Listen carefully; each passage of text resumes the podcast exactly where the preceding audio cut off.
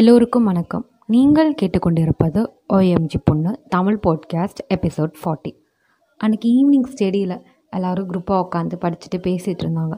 Rhythm சொன்னா, ஹே காலையில் சொல்லணும்னு நினச்சேன்டி, ரொம்ப பெரிய விஷயம், காலையில் சொல்லணும்னு நினச்சிட்டு எப்படி தான் மதியம் தெரியல, நேற்று நைட்டே பார்த்தேன், 5 நிமிஷமே சொல்லணுன்னு தான் உங்கள் ரூம் கதை தட்டினேன். தேவிகா உன் மேட்ரு தான், கேளு, தூங்கிட்டீங்க 2 பேரும்.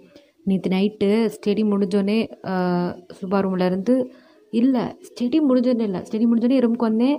மறுபடியும் கொஞ்ச நேரம் சும்மா பேசிகிட்டு இருந்தேன் முன்னாடி. அப்புறம் ஒரு 11:30 போல் தான் நான் கீழே வந்தேன்னா, வந்துட்டு இருக்கும்போது கரெக்டாக தேவிகா பழைய ரூம் இருந்துச்சுல்ல, அந்த ரூம் முன்னாடி டப்புன்னு கீழே வந்துச்சு, தோடு தான் கீழே வந்துச்சுன்னு நினைக்கிறேன். அது இங்கேன்னு கேட்டுட்டு இருந்தேன்.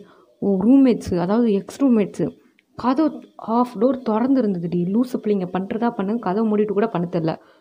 எல்லோரும் ஆச்சரியமாக கேட்டுட்டு இருந்தாங்க அவன் என்ன சொல்ல வரான்னு. அங்கே இடத்துல இருந்தது தேவிகா, அலேஸ், சுபா, சுமித்ரா. ரிதம் சொன்னான், 2 பேரும் பார்க்குறேன் அப்படின்னு. ரிதம் சுற்றி முற்றி பார்த்துட்டு பக்கத்தில் வந்து கட்டிப்பிடிச்சிட்டு நிற்கிறாங்கடி. சுபா சை அப்படின்னு சொன்னான். பாரு இந்த கொடுமெல்லாம். சுமித்ரா, இந்த மாதிரி சீன்லாம் என் கண்ணுக்கு பட மாட்டேதேடி. சுபா, இது ஒரு ஆசை உனக்கு. அப்புறம் அப்படின்னு அலேஸ் கேட்டான். ஆமாம் அப்புறம் அதுக்கு மேலே பாடி எனக்கு ஒரு மாதிரி ஆயிடுச்சு, நான் டக்குன்னு வந்துட்டேன். சொல்லிக்கலாம் நினச்சேன், பண்ணுறதா பண்ணுறீங்க, கதை சாத்தி வச்சுட்டு பண்ணுங்கன்னு. சுபா சொன்னா, ஆனால் இவங்களை பற்றி ஹாஸ்டலில் எல்லாத்துக்கும் தெரிய வருதுடி. வார்டன் மேம்கே லைட்டாக தெரியும்னு தான் நினைக்கிறேன், டவுட் இருக்குது. இப்படி போயிட்டு இருந்துச்சுன்னா கண்டிப்பாக அவங்க 2 பேரையும் தூக்கிடுவாங்க ஹாஸ்டலில் இருந்து அப்படின்னு தேவிகா சொன்னா. இவங்க 2 பேர் மட்டுமா அப்படி இருக்காங்க, எத்தனையோ பேர் இங்கே அப்படி தானே இருக்காங்கன்னு சுபா சொன்னா. அதான் ரூமை விட்டு போயிட்டீல, இனி அவங்க எப்படி இருந்தா நமக்கு என்னன்னு. ரிதம், அத்தாண்டி செம்ம ஷாக்காக இருந்துச்சு பார்த்தோம் நீனு அப்படின்னு சொல்லிட்டு இருந்தா. அலே சொன்னா, சரிடி எனக்கு பசக்கிது, வாடி இந்த டார்க் ஃபேண்டாசியை பிரிப்போன்னு. ரிதம், எந்த டார்க் ஃபேண்டாசி? ஒரு ரூமில் இருக்குது, நான் பார்த்தேன், உன்கிட்ட இருக்குது, வாடி பிரிக்கலாம் அப்படின்னு சொன்னான். சுபா, ஆமாம் எனக்கும் பசிக்குதுன்னு. சுமித்ரா, டார்க் ஃபேண்டாசியா, பொடி பொடி எடுத்துகிட்டு வாடின்னு சொன்னான். அலேசும் ரிதமும் எடுக்கிறதுக்கு போனாங்க. ரிதம் ரூம் அப்பா எப்பயுமே சொல்கிற மாதிரி தலகீழ தான் வச்சுருப்பா. அவள் பிஸ்கட்டை எடுத்துகிட்டு இருந்தான். அன்றைக்கி அஸ்வினி பர்த்டே அப்போ அந்த ஒரு கேக்கிலேருந்து ஒரு ப்ரௌன் லேயெல்லாம் பிச்சு பிச்சு பெட்டில் போட்டால, அது இன்னமும் அதே பெட்டில் தான் இருந்தது. அலேஸ் பார்த்து, ஏ ரிதம் என்ன நீ ரூம் இப்படி வச்சுருக்கா, மனுஷன் தூங்குவானா இங்கே, இந்த மாதிரி இந்த இதை இப்படி ப்ரெட்டை இங்கே வச்சுருப்பா, அது கூட எடுத்து போட மாட்டியா, இதெல்லாம் பெட்டால் வேறு ஏதாதா பெட்டில் இது குப்பை மேடிடியா, அதே தாண்டி இது பெட்ஷீட்டை தவிர இதில் எல்லாமே இருக்குது, ஒரு குப்பை தொட்டிக்கு அடையாளம்னா அது ஒரு ரூம் தாண்டி அப்படின்னு. ரிதம், வாயை மூடடிய, பிஸ்கட் வேணுமா வேணாமான்னு. அதுக்கு நீ பண்ணுறதுலாம் அநியாயடி, பாரடி இது அப்படியே போட்டு வச்சுருக்க எடுனா. அது கண்டுக்கவே இல்லை. உன்கிட்ட சொல்கிறதுக்குன்னு அலேசே அதை எடுத்து வெளில போட்டான். இவ்வளோ பெரிய பாக்ஸோட மேலே கொண்டு போனால் மாட்டிப்போம் மேம் பார்த்தான்னு சொல்லி அதை பாக்ஸை பிரித்து அதில் இருக்கிற பிஸ்கட்லாம் கொட்டி புக்கில் வச்சு வச்சு கொண்டு போயிட்டு இருந்தாங்க மேமுக்கு தெரியாமல். ஸோ அது ஒரு பப்ளிக் நெருங்க போகிற டைம் வந்தது. ரெக்கார்ட் நோட் அந்த மாடல் லேப் ப்ராக்டிக்கல்ஸ் அந்த மாதிரி ஒரு டைம் அது போயிட்டு இருந்தது. அன்றைக்கி மார்னிங் ஆல்ரெடி மணி வந்து 8:45. எந்திரிச்சதே அலேஸ் லேட்டு, 9 o'clock கிளாஸு.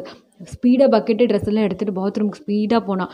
காலையில் 6:30 ஸ்டெடி முடிஞ்சோடனே ரஷ்ஷாக இருக்கும், இல்லைனா இந்த 8:45, 50க்கு ரஷ்ஷாக இருக்கும், இடையில ஃப்ரீயாக இருக்கும். அலேஸ் எப்போயுமே இந்த கடைசி நேரத்தில் போகிறது தான். ஸ்பீடாக போய் குளிச்சுட்டு யூனிஃபார்ம் போட்டுட்டு இருந்தான். ரிதம் வந்தா, என் அலேஸோட ட்ரெஸ்ஸு கதவுல தொங்குறத பார்த்து, அலேஸ் நீ தான் உள்ளே இருக்கியான்னு கேட்டா. ஆமாம் ரிதம், என்னடி குளிச்சிட்டியான்னு. ரிதம், இல்லடி இப்போ தான் குளிக்க போகிறேன், நீ குளிச்சிட்டியா? நான் அந்த யூனிஃபார்ம் போட்டுட்ருக்கேன் அப்படின்னு சொன்னான். அப்படியான்னு அலேஸ் சொல்லி வாயை முடிக்கிறதுக்குள்ளே ரிதம் அப்படியான்னு கேட்டுட்டு மேலேருந்து பார்த்தா சல்லுன்னு தண்ணி. அலேஸ் ஃபுல்லாக நனைஞ்சிட்டா, தலை யூனிஃபார்மு எல்லாம் நனைஞ்சிச்சு.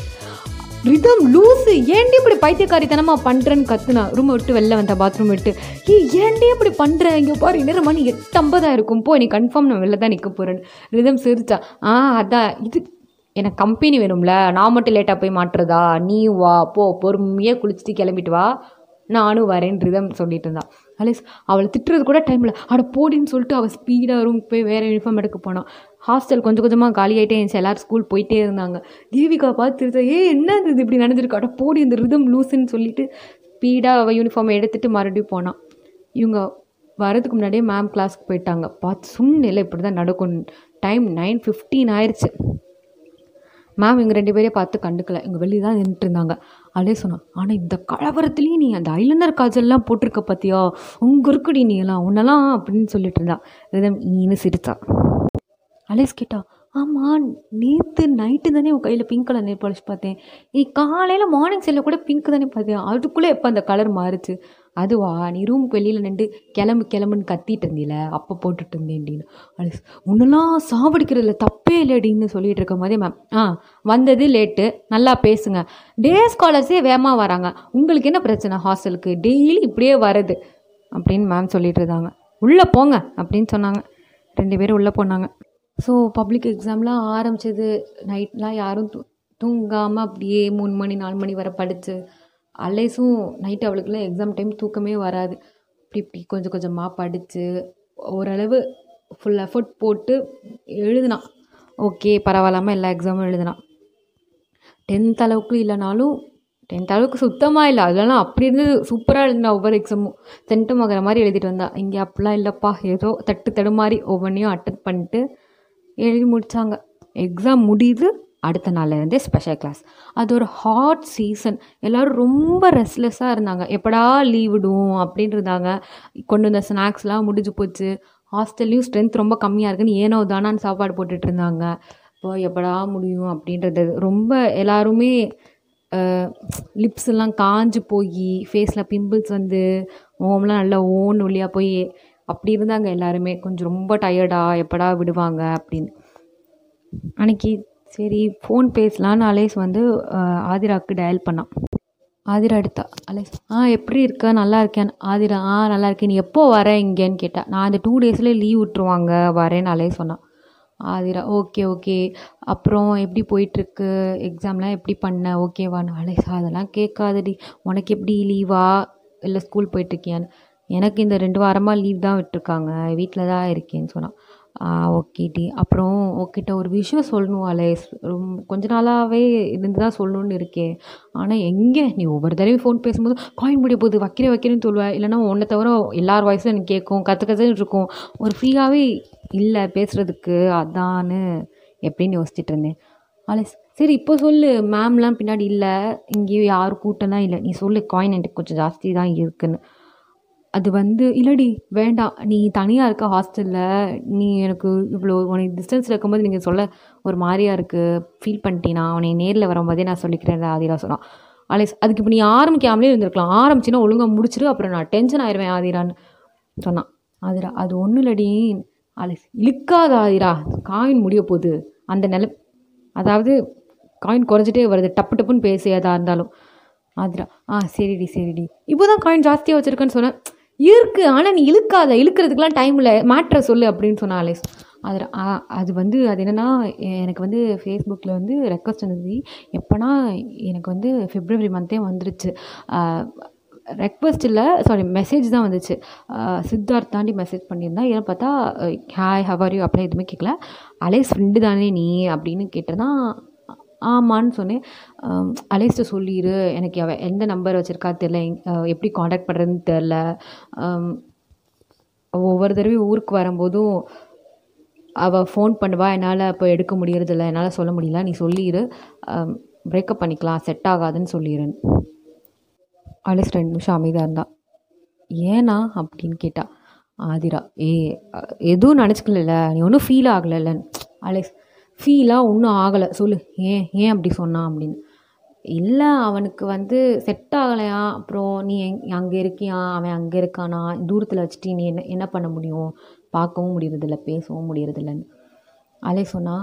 அவனு தான் இடையில ஸ்கூலை விட்டு பாதியில் போனான், அப்போ இந்த தூரம்லாம் தெரியலையா, அப்போ நான் இல்லை, பார்க்கவும் முடியல, பேசவும் முடியல, நான் லவ் வச்சு மெயின்டைன் பண்ணல அப்படின்னு கோமாக்கிட்டான். ஆதிரா, சரி விடுடி, ராம் இருக்காண்டி, அவனை நல்லா பார்த்துப்பான்னு. அலேஸ், அவனே விட்டாலும் நீ அவனை மறக்க விட மாட்டியாடி. அலேஸ், சாரி ஆதிரா, அவன் மறந்துட்டாலும் அப்படின்னு சொன்னான். அலேஸ், சரி விடுடி, இதெல்லாம் ஒன்றும் இல்லை, நம்ம நேரில் வந்து எதனால் பேசிக்கலாம், ஓகே பாய், நான் கிளம்புறேன் அப்படின்னு சொன்னான். ஆதிரா, சரிடி, இதெல்லாம் ஒன்றும் ஃபீல் பண்ணாத, சரியா, நீ ஊருக்கு வா, பேசிக்கலான்னு ஆதிரா சொன்னான். ஓகேடின்னு வச்சுட்டு போனான். சுபாவோட வேர்ட்ஸு, தேவிகாவோட ஃப்ரெண்ட்ஷிப், இவங்களுக்கு முன்னாடி இந்த சித்தார்த்தோட பிரேக்கப் அவளுக்கு பெருசாகவே தெரியல. இதே இவங்களெல்லாம் பார்க்குறதுக்கு முன்னாடி இந்த விஷயம் தெரிஞ்சுனா கூட கண்டிப்பாக வெக்ஸ் ஆகிருப்பா. ஊரில் இருக்கிற வரைக்கும் சித்தார்த்தா உலகம், அவளை தாண்டி அதை தவிர்த்து எதுவுமே நம்மளுக்கு இதில் வேண்டாம் அப்படின்றது. இங்கே வந்து இதையும் தாண்டி நிறையா இருக்குது, இந்த உலகத்தில் எவ்வளவோ இருக்குது, நம்மளுக்குன்னு ஒரு ஆசை இருக்குது, ஒரு பேஷன் இருக்குது, அதெல்லாம் என்னென்னு பார்க்கணும். எத்தனை நாள் தான் அவள் காலடியிலே விழுந்து கிடக்க முடியும் அப்படின்னு. உண்மையிலே ஒரு ஸ்ட்ராங்கான ஃப்ரெண்ட்ஷிப் முன்னாடி இந்த லவ்லாம் ஒன்றுமே இல்லைங்க. அவள் சொன்னா சுபா கிட்ட, இந்த மாதிரி சொல்லிட்டான்டி அவன் பிரேக்கப்னு சொல்லிட்டான். சுபா, சரி விடுடி அவன் உன்னை மிஸ் பண்ணிட்டான் அப்படின்னு சொன்னான். அலேசும் சிரிச்சுட்டு விட்டா. 2 days லீவ் விட்டாச்சு. விக்ரம்னா அலேசை கூப்பிட்றதுக்கு வந்தான். யாராவது கூட்டிகிட்டு போனோம். அலேசை இறக்கி விட்டுட்டு, எனக்கு ஒரு சின்ன வேலை இருக்குது காலேஜில், நீ போ. அவங்க அவங்க அவங்க ஊருக்கு பஸ் ஸ்டாண்ட் வரைக்கும் விட்டா, நீ வீட்டுக்கு இந்த அதான் நீ மினிபஸ் பிடிச்சி போயிரு, நான் நைட்டு வந்துடுறேன் அப்படின்னு விக்ரம் சொன்னான். அலேஸ் ஓகே ஓகே, தனியாக போகிறதுக்கு ஒரு சான்ஸ் கிடைச்சிச்சுன்னா அவளும் ஜாலியாக வீட்டுக்கு வந்தான். வீட்டுக்கு வந்தோடனே சாப்பாடு செத்த மாதிரி அப்படி சாப்பிட்டா. சொன்னா பாட்டிக்கிட்ட, இப்போ தெரியுது பாட்டி நீங்கள் ஏன் விக்ரம் ஹாஸ்டல்லேருந்து வந்தோடனே விழுந்து விழுந்து கவனிக்கிறீங்கன்னு. பாட்டி, நல்லா சாப்பிடு, அதெல்லாம் ஹாஸ்டல் போய் ஒன்றும் இல்லை பாரு, முகலாம் எப்படி மெலிஞ்சு போயிருக்குன்னு சொன்னாங்க. இங்கெல்லாம் 2 வாரம் லீவ் வராங்க இந்த ஒரு ஸ்கூலில். உங்களுக்கும் 5 நாள் தானா? எங்கேயோ போய் கண்காணாத அந்த இடத்துல எதுக்கு படிச்சுக்கிட்டு ஹோலூர்லேயே படித்தா என்னன்னு ஒரு பக்கம் பாட்டிகிட்டு சொல்லிட்டு இருந்தாங்க. அன்றைக்கி சாப்பிட்டுட்டு அன்றைக்கி ஈவினிங் ஒரு 4 o'clock போல் ஆதிரா வீட்டுக்கு கிளம்புறே பாயின்னு சொன்னான். நடந்து போயிட்டு இருந்தான். ஏதோ ஸ்லிப்பரில் முள் சிக்கியிருந்துச்சு. என்ன அதுன்னு குனிஞ்சு அதை எடுத்துகிட்டு நிமிர்ந்து பார்த்தா யாரோ முன்னாடி நின்றாங்க. இல்லை ஒல்லியாக இருந்தாங்க, இவரோட ஹைட்டாக இருந்தாங்க, ஸ்பெக்ஸ் போட்டிருந்தாங்க. யாருன்னு பார்த்தா ரெக்ஷன். என்ன நடக்குதுன்னு நெக்ஸ்ட் எபிசோட்.